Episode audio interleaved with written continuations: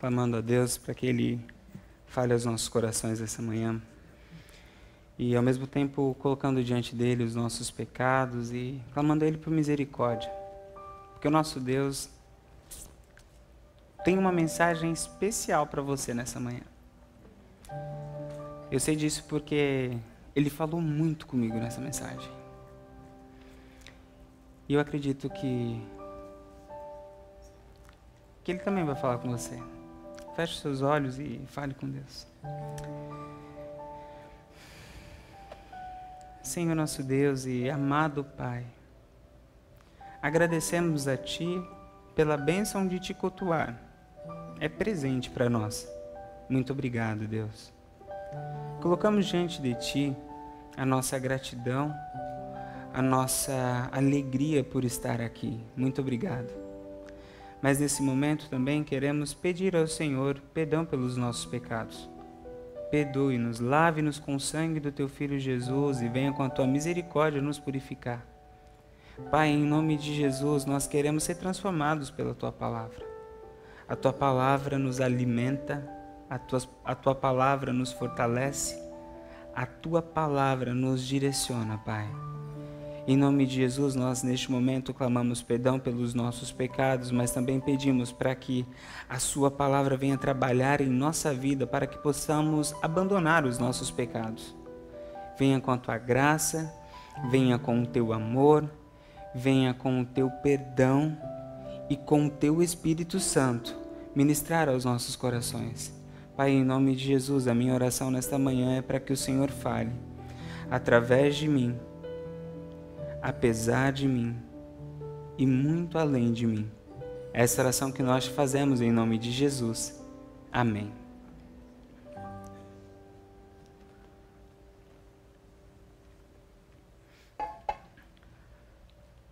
A cura do desânimo. Esse é o tema da mensagem de hoje. O desânimo sobre o qual nós falaremos nesta manhã, nós iremos refletir, não é aquele do tipo raso, Sabe, aquela preguiça de acordar segunda-feira, de ir trabalhar desanimado. Não, não é sobre esse tipo de desânimo que nós iremos falar, porque esse tipo de desânimo é só assistir alguns vídeos na internet, colocar uma música mais agitada e você consegue se livrar dele. É fato, esse desânimo não é muito bom, mas não é sobre esse tipo de desânimo que nós iremos falar. Nós vamos falar sobre um desânimo mais profundo. Nós vamos refletir hoje sobre aquele desânimo que fere a nossa alma, aquele desânimo que coloca em xeque áreas cruciais na nossa vida. Sabe aquele desânimo que toca na sua carreira, na sua vida profissional? Aquele que você para por um momento e diz: eu estou trabalhando há tanto tempo nisso, eu estou lutando tanto para isso dar certo há tanto tempo e parece que as coisas não andam, não vão para frente. Eu já não tenho mais força para continuar fazendo o que faço, eu já não tenho mais ânimo para trabalhar com o que eu trabalho, para fazer o que eu preciso fazer. Sabe aquele desânimo que às vezes toca no casamento? Você fala, eu estou há 10, 20, 30 anos com essa pessoa e a única coisa que eu recebo é desaforo, é humilhação, é agressão verbal, é, é atos de desamor, eu já não sei se eu quero mais continuar nesse casamento. Já não sei se vale a pena mais lutar por esse casamento. Já não sei se vale a pena mais acreditar que isso vai dar certo. Sabe aquele desânimo que toca nos sonhos? Eu sonhei tanto, eu quis tanto, eu desejei tanto, mas parece que num, quanto mais eu sonho, mais longe fica esse sonho. Eu não sei se eu tenho mais força para continuar nisso. Aquele desânimo que toca fé. Eu estou fazendo tudo certo, estou servindo a Deus, estou honrando a Deus em todas as áreas, mas as coisas estão dando tudo errado. Será que vale a pena continuar crendo como creio, obedecendo como obedeço? Será que vale a pena? Aquele desânimo que toca até no seu desejo de viver.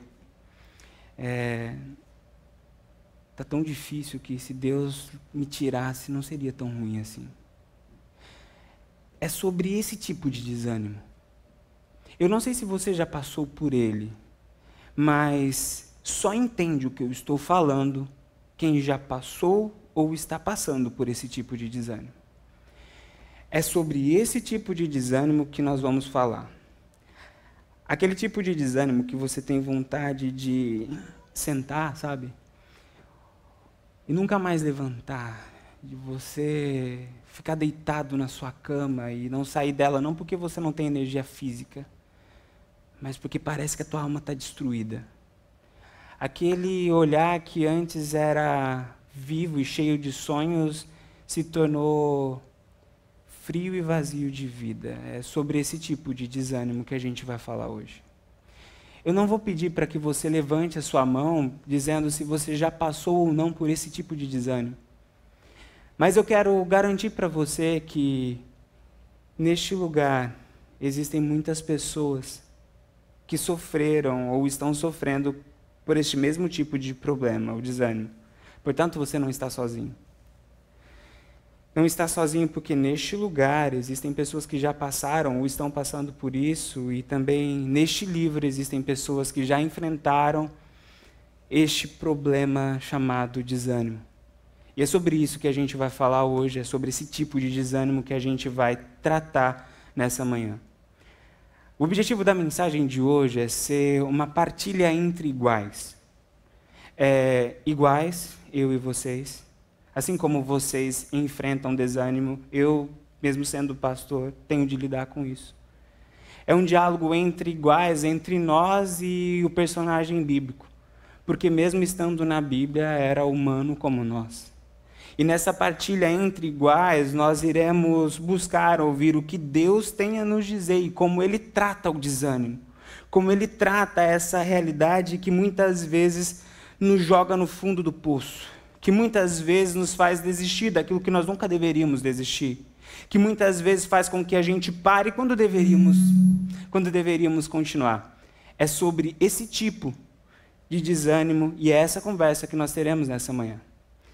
Como sempre fazemos, vamos começar entendendo o problema. Vamos falar da enfermidade chamada desânimo.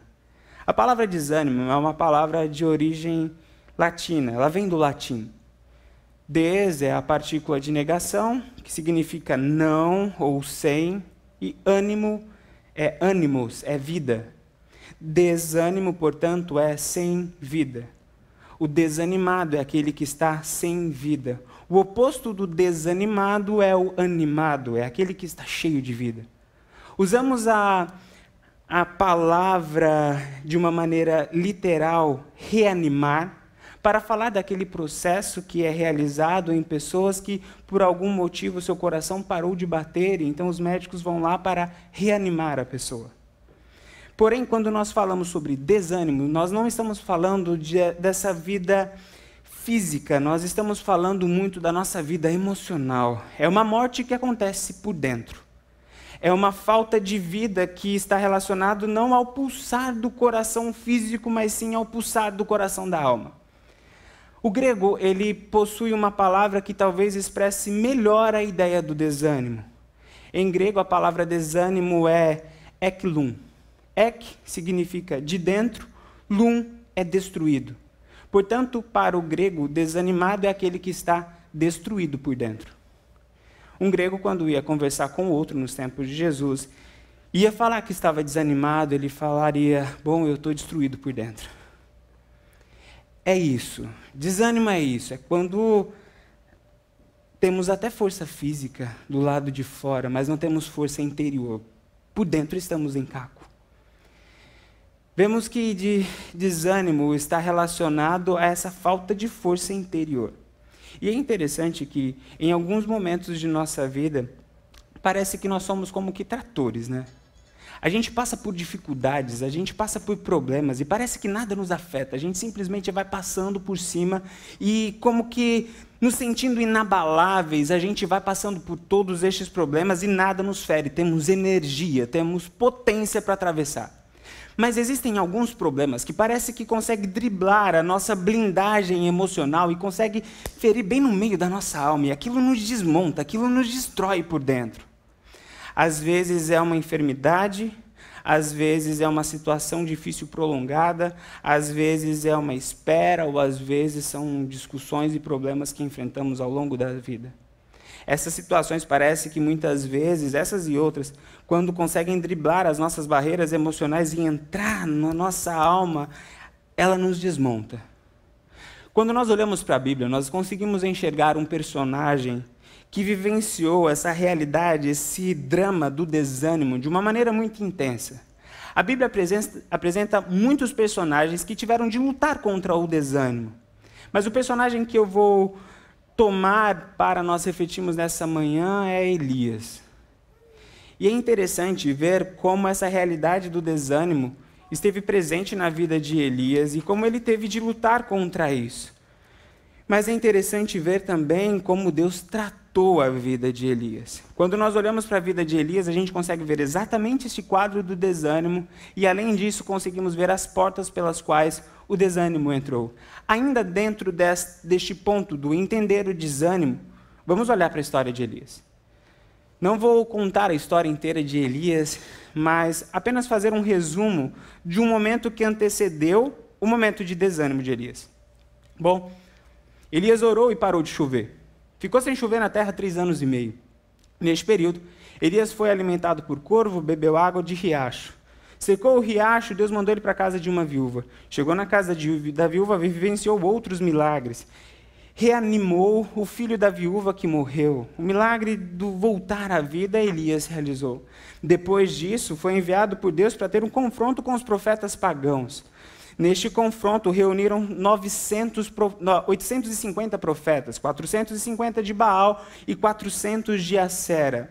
850 profetas se reuniram contra Elias e Elias fez descer por meio de sua oração e o poder de Deus, descer fogo do céu, desceu fogo do céu, a nação inteira se dobrou diante do Senhor, dobrou seus joelhos e disse: Só o Senhor é Deus. Depois disso, os profetas de Baal foram mortos. Elias estava no auge do seu ministério, tudo estava dando certo. Depois de um momento muito difícil, parecia que agora as coisas iam dar certo. Depois ele ora, e depois de três anos e meio vem a chuva, mesmo com a nuvem do tamanho da palma da mão de um homem. Acabou a chuva, acabou o capítulo 18. Elias no auge passou esse primeiro momento do seu ministério, a gente vê o Elias trator.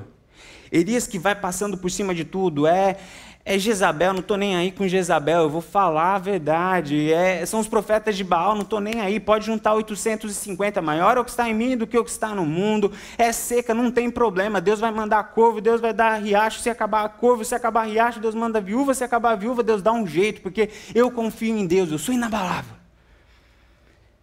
capítulo 18 termina. E a gente se depara com esse Elias. 1 Reis, capítulo 19, verso 1. Agora, Acabe contou, ora, Acabe contou a Jezabel tudo o que Elias tinha feito e como havia matado todos aqueles profetas à espada. Por isso, Jezabel mandou um mensageiro a Elias para dizer-lhe que os deuses me castiguem com todo o rigor se amanhã, nesta hora, eu não fizer com a sua vida o que você fez com a deles. Elias teve medo e fugiu para salvar a sua vida. Em Berseba, de Judá, ele deixou o seu servo e entrou no deserto.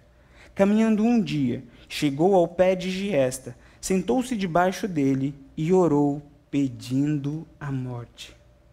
Já tive o bastante, Senhor. Tire a minha vida não sou melhor do que os meus antepassados. Depois, verso 10, o diálogo de Elias com Deus. Ele respondeu: Tenho sido muito zeloso pelo Senhor, o Deus dos exércitos. Os israelitas rejeitaram a tua aliança, quebraram os teus altares e mataram os teus profetas à espada. Sou o único que, se, que sobrou, e agora também estão procurando matar-me. É um Elias totalmente diferente. Aqui nos deparamos sim com um Elias que está destruído por dentro, que chegou ao ponto de desanimar até da própria vida. O Sr. Shedd, um teólogo já falecido, analisando esse texto, diz que o caso aqui de Elias, na verdade, não foi o medo que apoderou dele, mas sim o desânimo e o cansaço do viver. Quando a gente olha para essa realidade de Elias, a gente consegue ver, e ele deixa bem claro para nós, quais foram as portas pelas quais o desânimo entrou. E eu fiz um quadro para nos ajudar a ver esse, essas portas. Primeira porta, a porta do sofrimento. Quando ele disse: Senhor, eu já tive o bastante. É Elias dizendo: Olha, tudo bem passar três anos e meio de seca, tudo bem ter de enfrentar os profetas, mas tudo tem limite. O sofrimento prolongado é cruel. Nós, seres humanos, temos problemas com sofrimento prolongado. Se der para nós uma opção, você prefere escolher uma dor nível 10 por 3 dias, uma dor nível 8 por 3 meses, uma dor nível 5 por 3 anos, qual é a escolha que faríamos? Provavelmente prefiro uma dor nível 10 por 3 dias, porque eu prefiro sofrer a intensidade da dor do que a extensão prolongada de uma dor. Elias estava vivenciando esse drama, não dá para ficar sofrendo muito tempo. Já sofri o que tinha que sofrer, agora já deu. Já tive bastante. A primeira porta foi o sofrimento, a segunda foi o desencanto. Não sou melhor que os meus, que os meus antepassados. É Elias dizendo: Olha, quando eu comecei tudo isso aqui, eu acreditava que ia dar para mudar, que daria para mudar a história. Os meus antepassados não conseguiram, mas eu tinha brilho nos olhos, eu acreditava que isso ia, ia ser diferente. Mas agora eu vejo que não, eu não sou melhor que os meus pais, eu me desencantei. E com o desencanto veio o desânimo. Depois a frustração. Tenho sido muito zeloso pelo Senhor dos Exércitos. Os israelitas rejeitaram a aliança e quebraram os teus altares. Essa frustração que eu quero colocar junto com a porta da, do sentimento de injustiça. E mataram os teus profetas. A frustração e injustiça muitas vezes causa em nós a frustra, a, o desânimo na fé. O que está acontecendo com o profeta é: eu estava fazendo tudo certo, eu estava obedecendo ao Senhor, eu não, não tenho o que falar de mim, a minha conduta está correta, a minha vida está correta, mas o resultado não está dando certo. Ah, o povo, o Israel, quebrou a aliança e o pior, os seus profetas foram mortos à espada.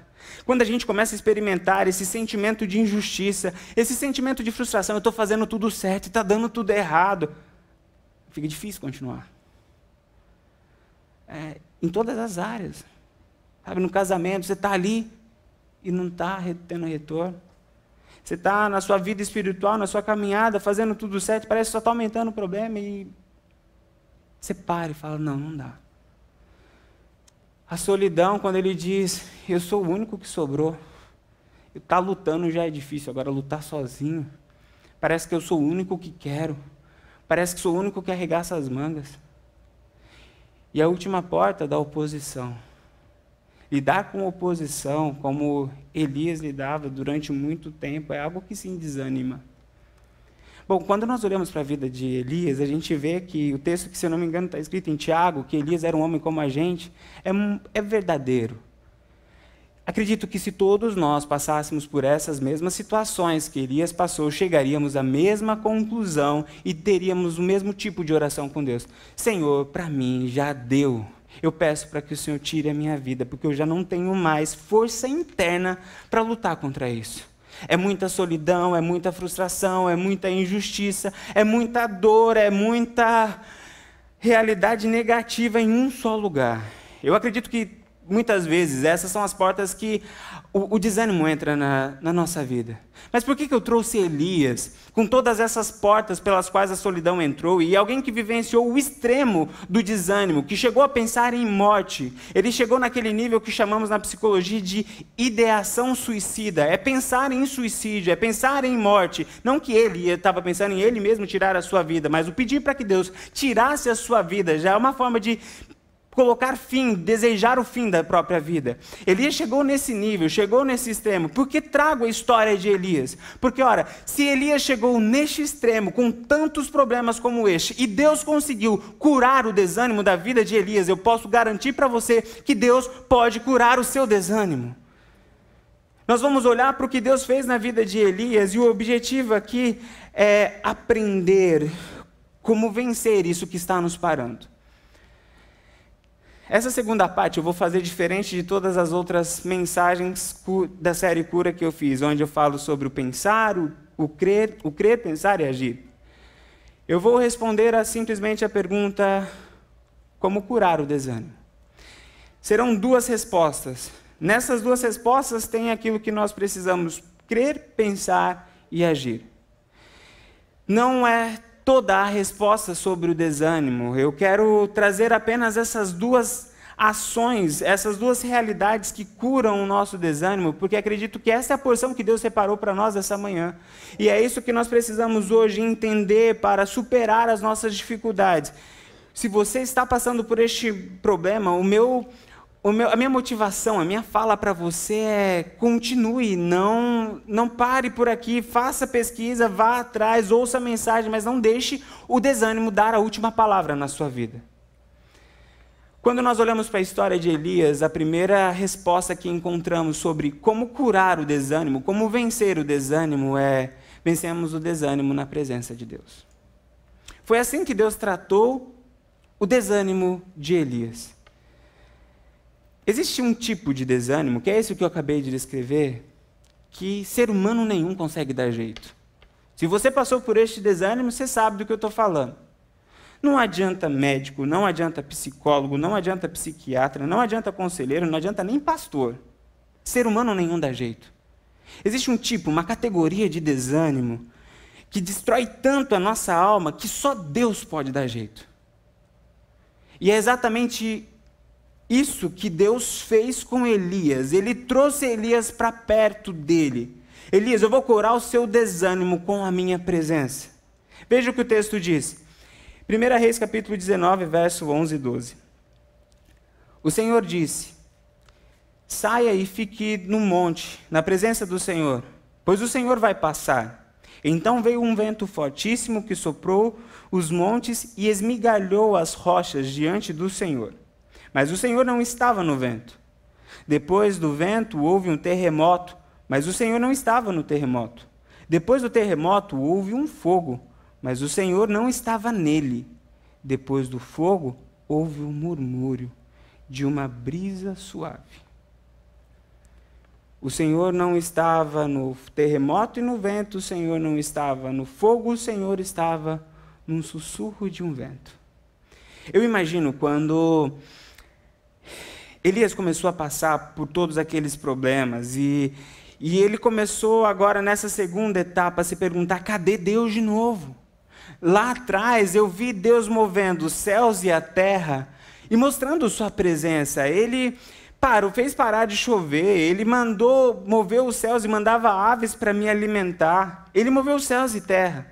No outro momento, eu vi Deus se manifestando por meio do fogo, e caiu fogo do céu e consumiu a, a oferta no altar. Mas e agora onde está Deus? E o que o Senhor falou para Elias por meio de uma encenação foi: Agora eu estou em um suave murmúrio. O que isso nos ensina é que o que importa não é nem tanto o que Deus faz e como Deus faz, mas sim quem Deus é. Às vezes a gente se vê sozinho e se entende sozinho no meio dos nossos desânimos e das nossas dificuldades, porque Deus está agindo de uma forma diferente. Em outros momentos, nós não nos sentíamos desanimados porque víamos Deus agindo de maneira sobrenatural, fazendo cair fogo do céu, movendo céus e terra. Mas agora parece que Deus não está fazendo mais nada disso. Mas lembre-se, não é porque Deus não está fazendo o que ele fez no passado que ele não está com você. Não é o que Deus faz e nem como ele faz, mas é quem ele é que cura. É quem ele é, ao desfrutar da sua presença, mesmo em meio ao sussurro, ao murmúrio. Como a proposta dessa mensagem é fazer uma partilha, uma troca entre iguais, vou dizer para vocês como venço o meu desânimo. Como luto contra o meu desânimo e quando venço, como venço? Eu venço na presença de Deus. É, eu fico animado quando Deus realiza milagres. Quando Deus realiza o seu sobrenatural na minha vida, dizendo para mim: você não está sozinho. Mas mesmo sendo pastor, não é todo dia que Deus faz cair fogo do céu na minha vida, não é todo dia que Ele manda aves do céu para me alimentar, não é todo dia que Ele ressuscita mortos na minha vida. Mas uh, eu venço o meu desânimo, eu venço as minhas lutas ouvindo sussurros de Deus todas as manhãs. Como isso funciona? Eu acordo e, e muitas vezes acordo sim desanimado. Então vou para o meu quarto de oração.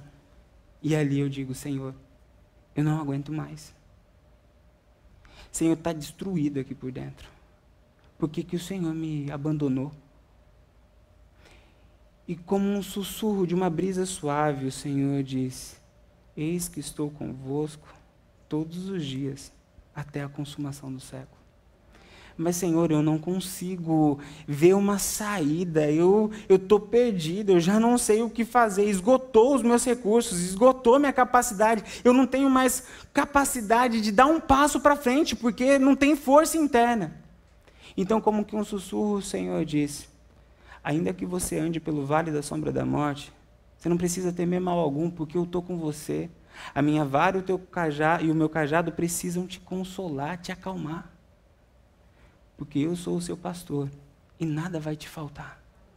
Sabe, nesses momentos Passo a passo, o Senhor vai me revigorando, passo a passo, o Senhor vai, vai me levantando, passo a passo, o meu desânimo vai se tornando em ânimo, minha tristeza vai se transformando em alegria, não porque as situações fora de mim mudaram, mas porque aquilo que está dentro de mim está sendo alimentado pelo poder e pelo Espírito Santo de Deus.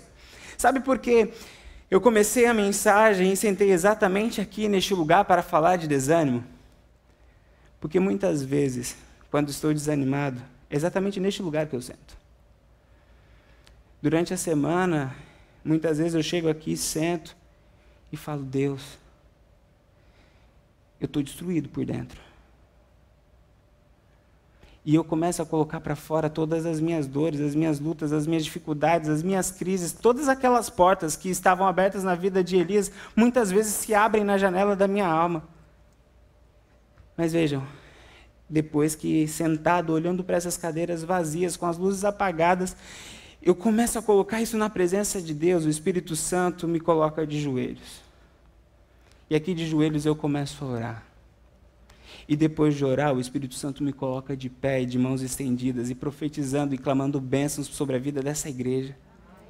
E passo a passo o desânimo vai tomando conta, vai, vai, vai, vai saindo, e o que vai tomando conta do meu coração é a alegria, é a certeza da visão que o Senhor vai colocando de que neste lugar ainda terão vidas que serão curadas, casamentos que serão restaurados, pessoas que serão salvas, e passo a passo o desânimo vai saindo, e a graça, a glória, o poder, a força, o ânimo vem vindo da parte de Deus. Eu curo meus desânimos, é na presença de Deus. Quando estamos com Deus, nós somos mais mais fortes. Quando nós nos alimentamos da palavra de Deus, nós encontramos forças para caminhar. A palavra de Deus nos ensina que se nós quisermos vencer o desânimo da nossa alma, nós precisamos nos encontrar com Deus, nós precisamos nos alimentar na presença de Deus, nós precisamos de Deus. Sem Ele, nós estaremos destruídos e corroídos por dentro. Pensem comigo por um, por um instante.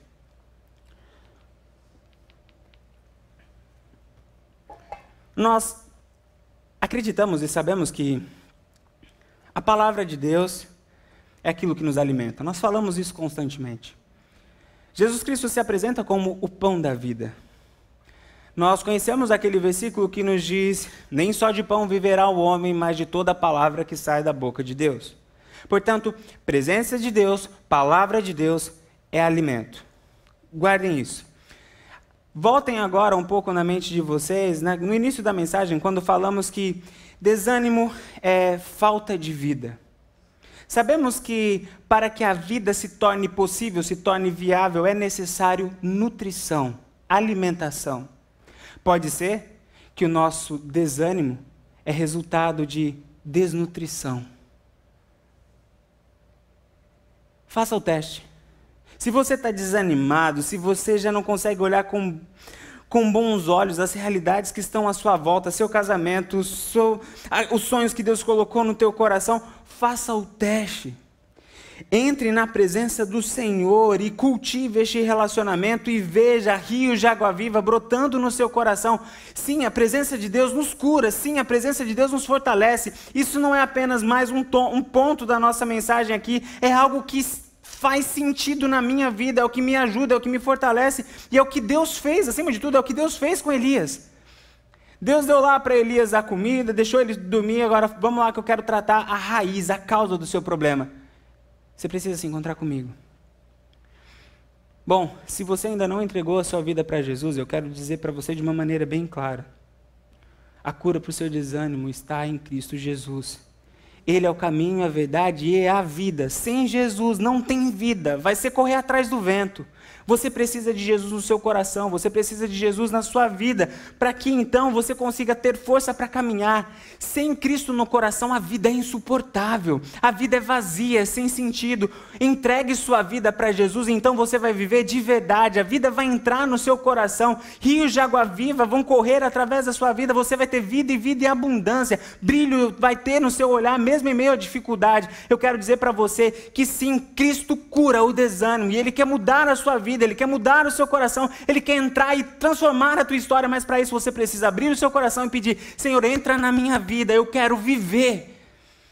Se você está tendo pensamento de morte, eu quero dizer para você: não desista da vida, porque Deus morre, Jesus morreu no seu lugar para que você tivesse vida e vida em abundância. Não desista, porque Deus não desistiu de você.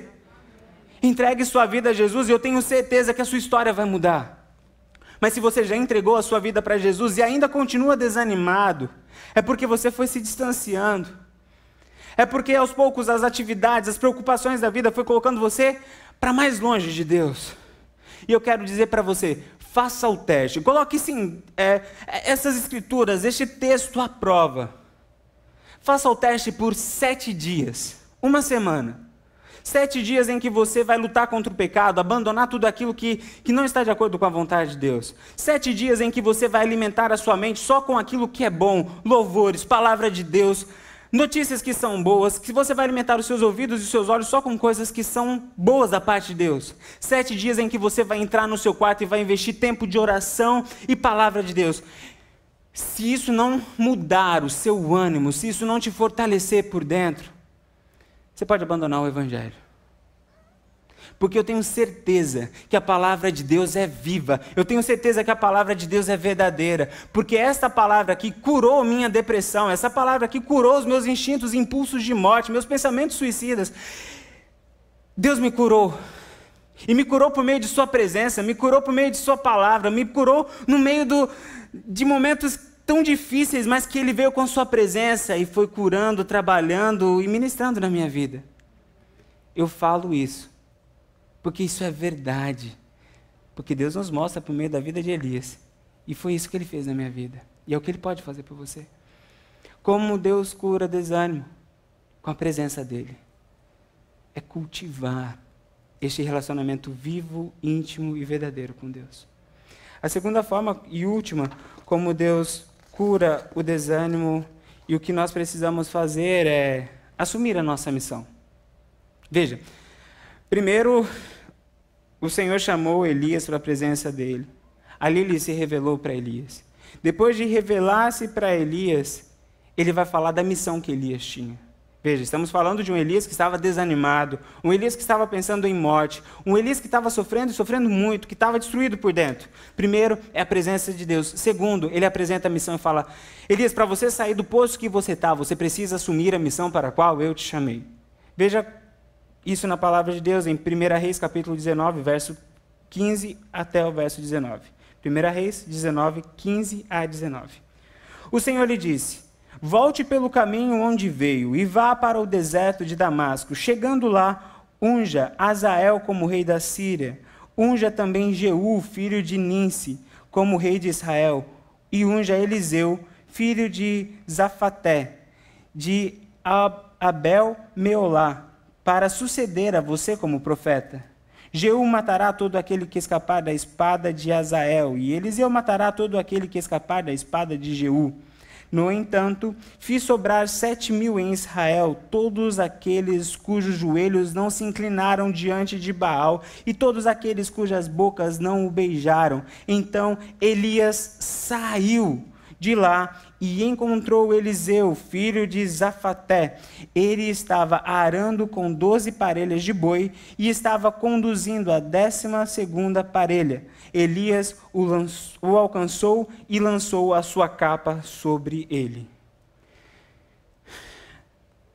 precisamos entender que se estamos vivos, ainda temos uma missão. Se nós estamos vivos, se estamos ainda aqui na terra, é porque ainda temos uma missão. Se não tivéssemos uma missão, Deus já teria nos tirado. Quando terminar a sua missão, não se preocupe. Deus vai tirá-lo, vai levá-lo. Também não é para deixar, ah, então já que é só quando eu completar, deixa para completar depois. Não. Quando a sua missão chegar ao fim aqui, Deus vai tirá-lo. Enquanto não chegar ao fim, não adianta nem pedir, que Ele não vai tirar. Nós temos uma missão. Entender isso nos livra do desânimo. De que forma? Porque muda a forma como encaramos as nossas dificuldades. E aqui está uma grande chave para nós lidarmos com o desânimo. Quando nós encaramos a nossa vida como um propósito, quando entendemos que estamos aqui e temos uma missão, nós encaramos os nossos problemas de uma forma diferente. Os nossos problemas não são apenas não são para nos parar. Os nossos problemas são vistos de duas formas quando entendemos que temos uma missão. Primeira forma, como setas do maligno. Bom, se temos uma missão, uma missão colocada por Deus em nossas mãos, se estamos tendo problema, é porque Satanás está se levantando para tentar nos fazer parar.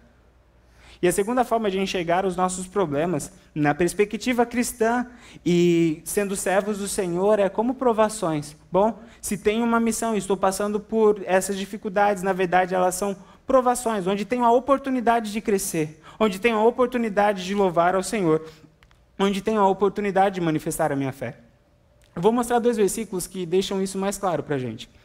Primeiro versículo é 1 Pedro, capítulo 2, versos 19 e 21.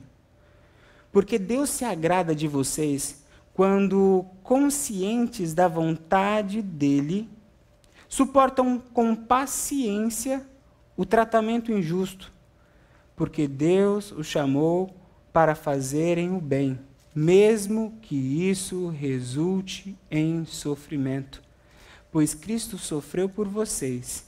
Ele é o seu exemplo. Sigam os seus passos. Primeira coisa, eu quero que você entenda que se você está na direção correta, se você está obedecendo a Deus, se você está cumprindo a sua missão e você está tendo problema e você está tendo dificuldade, não confunda seta de Satanás com sinal de Deus. Tem muita gente entendendo que os problemas são sinais de Deus, quando na verdade são setas do maligno. Muitas vezes os problemas que estamos enfrentando são levantes de Satanás para tentar nos fazer parar para não cumprirmos a missão de Deus. Entender isso nos dá força, nos ajuda a caminhar. Entender que nós estamos aqui cumprindo uma missão de Deus e temos um inimigo chamado Satanás, e ele vai fazer de tudo para nos destruir, vai fazer de tudo para nos fazer parar, nos enche de força para continuar a nossa batalha. Mas, pastor, eu não sei qual é a minha missão, mas, pastor, eu não sei o que, que eu devo fazer. O texto aqui diz: porque Deus o chamou para fazerem o bem. É, faça bem tudo aquilo que tiver na tua mão, seja uma boa esposa, seja um bom marido, seja um bom filho, seja um bom profissional, seja um bom membro de igreja, seja um bom pastor, seja um bom amigo, seja um bom primo, seja um bom irmão, seja bom faça bem, e tudo aquilo que levantar para impedir a sua caminhada de testemunhar o amor de Cristo onde você está, lembre-se que isso não é um sinal de Deus para você parar de fazer o certo, mas é um levante do inimigo para que você desista de fazer aquilo para o qual você foi chamado. Nós precisamos ter claro isso. Seta maligna não é sinal de Deus. Não podemos desistir daquilo que Deus nos chamou para fazer. Não duvide nos dias de trevas daquilo que Deus te chamou para fazer nos dias de luz. O problema é que quando nós estamos em intimidade com Deus, nós ouvimos o que Deus está falando e nós falamos, é isso mesmo, nós vamos fazer, mas quando começamos a enfrentar dificuldade, a gente é tomado por um sentimento de injustiça, não poderia ser assim. Eu quero lembrar você que Jesus, o nosso exemplo maior, perfeito, passou por problemas, por dificuldades para cumprir a missão dele. Ele é a nossa inspiração. Não devemos desistir daquilo que é certo. Não devemos desistir das lutas que o Senhor colocou em nossas mãos, o seu casamento, a sua família, os sonhos que Deus colocou no teu coração, o ministério que Deus colocou para você. Não desista. Pastor, mas eu tenho dificuldade. Lembre-se, isso pode ser uma seta de Satanás para tentar te parar. Não deixe Satanás vencer.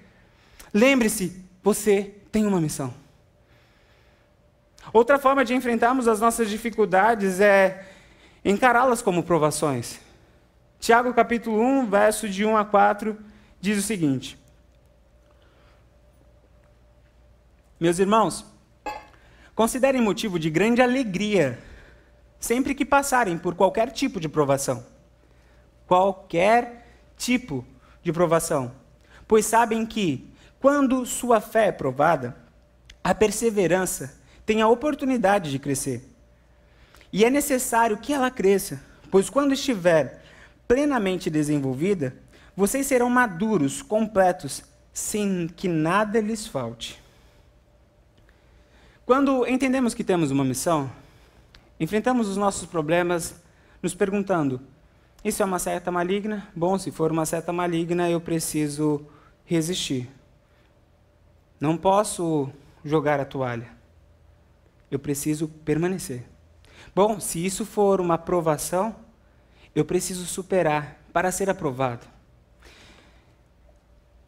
Eu não sei se você já parou para pensar, eu acredito que sim. Mas o momento que nós mais crescemos na nossa vida são os momentos mais difíceis. As dificuldades, as crises fazem com que a gente se reinvente. 2020 não foi um ano fácil para ninguém. Também não foi um ano fácil para mim. Mas eu posso garantir para os irmãos que 2020 talvez tenha sido o ano na minha vida que eu mais cresci. Tenha sido o ano que eu mais busquei a presença do Senhor. Tenha sido o ano que eu mais fortaleci o meu casamento. Tem, foi o ano que eu mais tive de me reinventar e repensar aquilo que estava certo e que estava errado dentro de mim chegar em 2021, tendo passado por 2020 fazendo essa reflexão, é motivo de alegria. Senhor, obrigado, porque no meio das dificuldades eu pude crescer. O que o Senhor está nos dizendo aqui é: entendam isso. Eu sou o pai de vocês, eu estou escrevendo a história de vocês e eu estou guiando os passos de vocês. E sim, alguns momentos eu vou colocar vocês em situações difíceis. Mas não se desanimem, não é para vocês jogarem a toalha, não é para vocês recuarem, não é para vocês abandonarem a fé, mas se lembrem que eu estou cuidando de tudo, estou levando vocês a um nível acima. Estou levando vocês a um amadurecimento que ainda não tem. As dificuldades e os problemas não estão aí para nos fazer desistir, as dificuldades e os problemas estão aí para nós ou vencermos a batalha contra o maligno ou crescermos. Compreender isso nos enche de ânimo, compreender isso nos enche de força. Veja, a questão é muito mais do que externa, a questão é interna. O que o Senhor Deus fez com Elias foi exatamente isso. Você tem uma missão, Elias. As dificuldades que você estão, que você está passando, Elias, entenda que não é porque ah, as pessoas estão se levantando contra você, Elias. Não é porque Jezabel está querendo matar você que você tem que desanimar. É muito pelo contrário. Se você fosse muito amigo de Jezabel, aí é que tinha coisa errada. Se Satanás não está tentando, não está se levantando contra a sua vida, tem alguma coisa errada. A nossa vida é, é uma batalha espiritual. Não estou falando que a gente tem que viver em crise o tempo todo, viver problema o tempo todo, não é isso. Mas eu estou dizendo que se você está produzindo frutos, uma árvore do Senhor que produz frutos, pode ter certeza que você vai levar pedrada. Porque a árvore que não produz fruto não leva pedrada.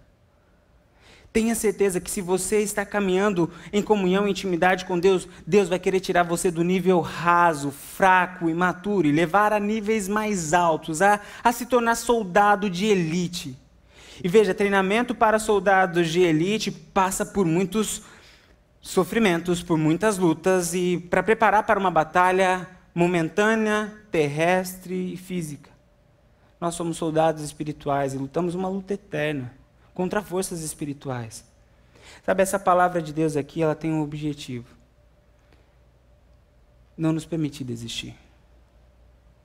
Para nós que temos Cristo no coração, desistir não poderia ser tão fácil como é.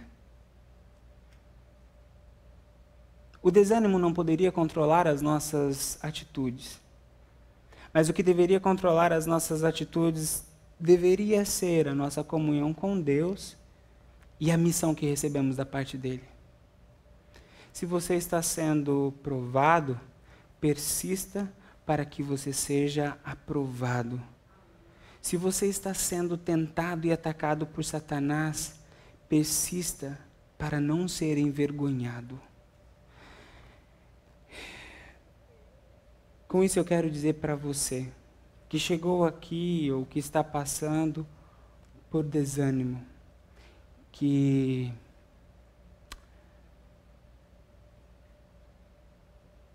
hoje Deus está falando com você e dizendo: não desista, porque eu não desisti de você.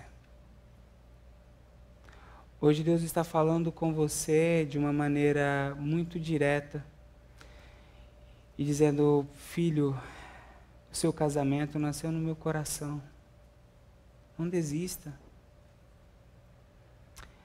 Os sonhos, os planos que eu coloquei na sua mão, na sua vida, eles têm um objetivo de serem concluídos. Não desista.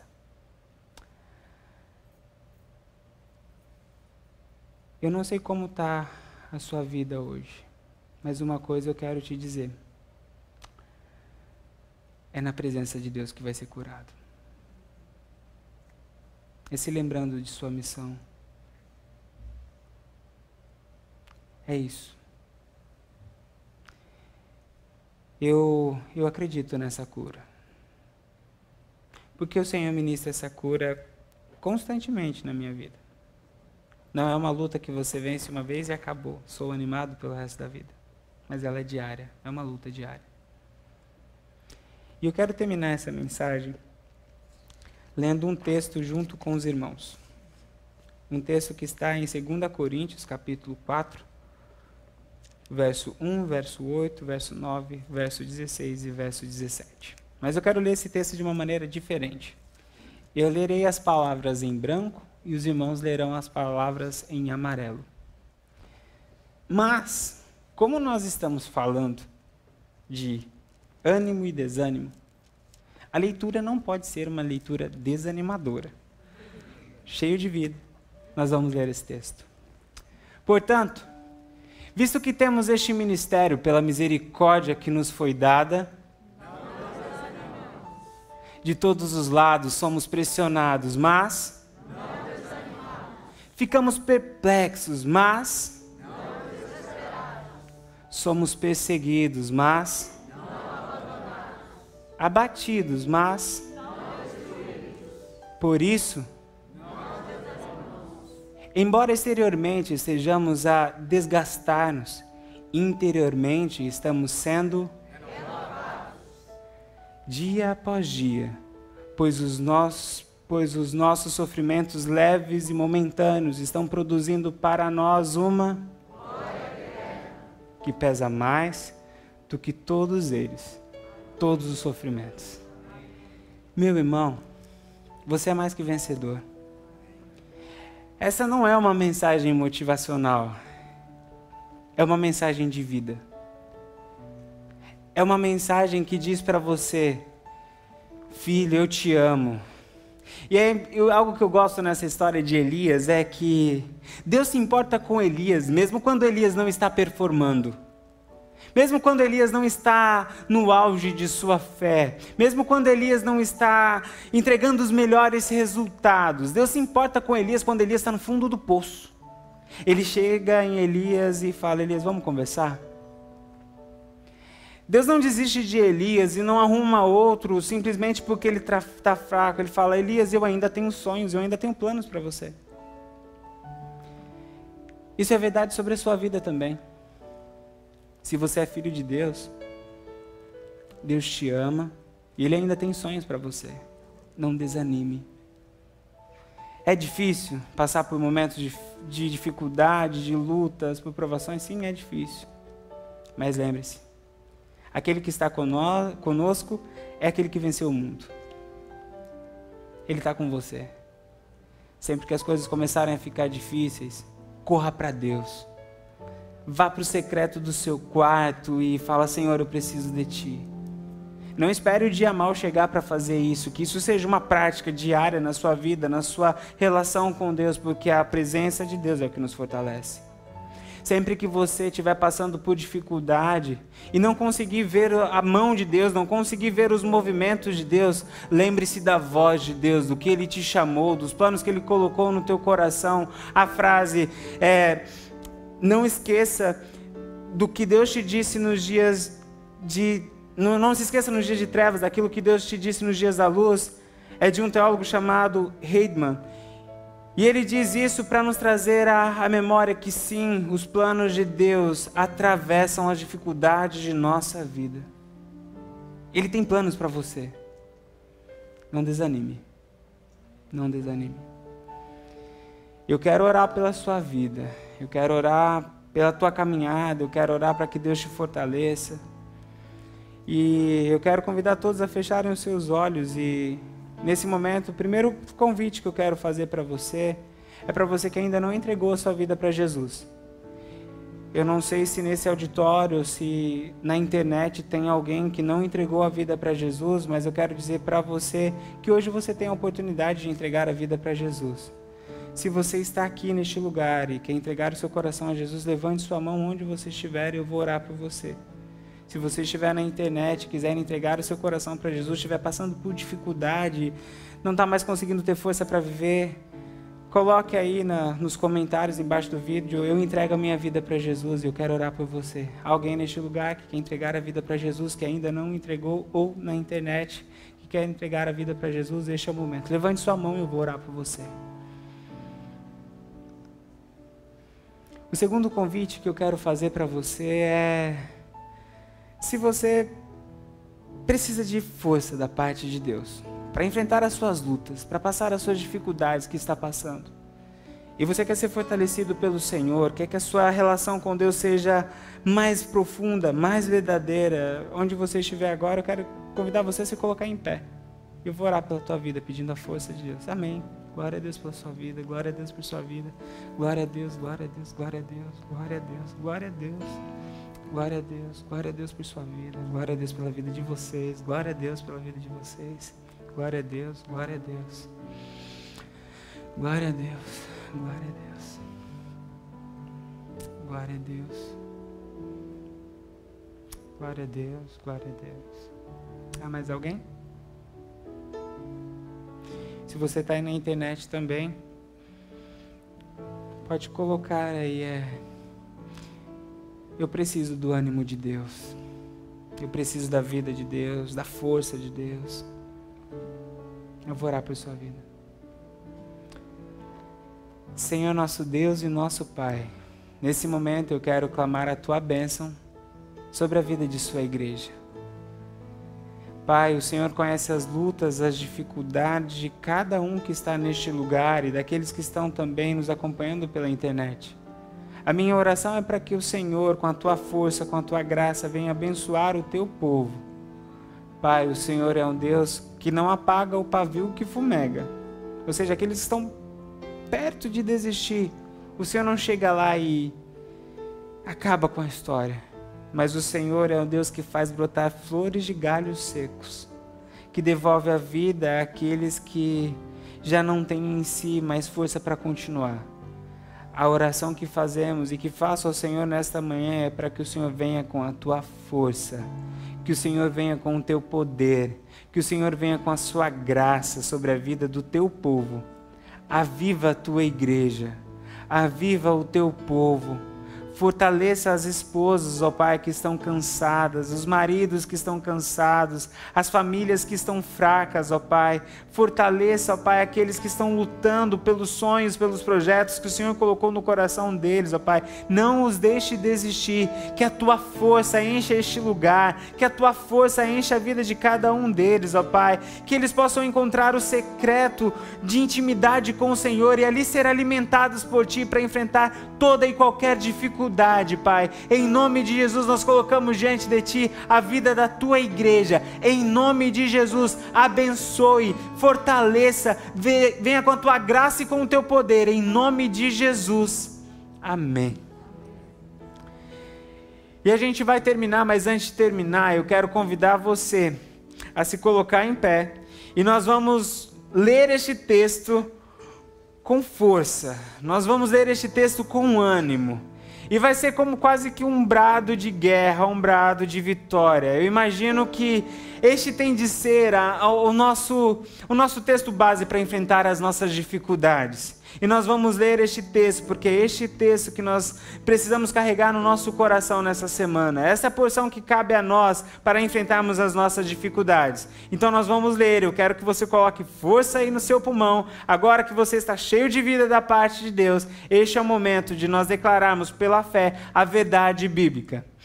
Portanto, visto que temos este ministério pela misericórdia que nos foi dada, eu acho que a gente consegue mais forte. Mesmo esquema, tá? Amarelinho vocês, branquinho, pastor Emanuel. Vamos lá. Portanto, visto que temos este ministério pela misericórdia que nos foi dada, de todos os lados nós somos pressionados, mas não ficamos perplexos, mas não somos perseguidos, mas não abatidos, mas não Por isso, não Embora exteriormente estejamos a desgastar-nos, interiormente estamos sendo renovados dia após dia, pois os nossos sofrimentos leves e momentâneos estão produzindo para nós uma glória eterna que pesa mais do que todos eles. Que Deus abençoe a sua vida e que essa palavra possa ser viva dentro do seu coração.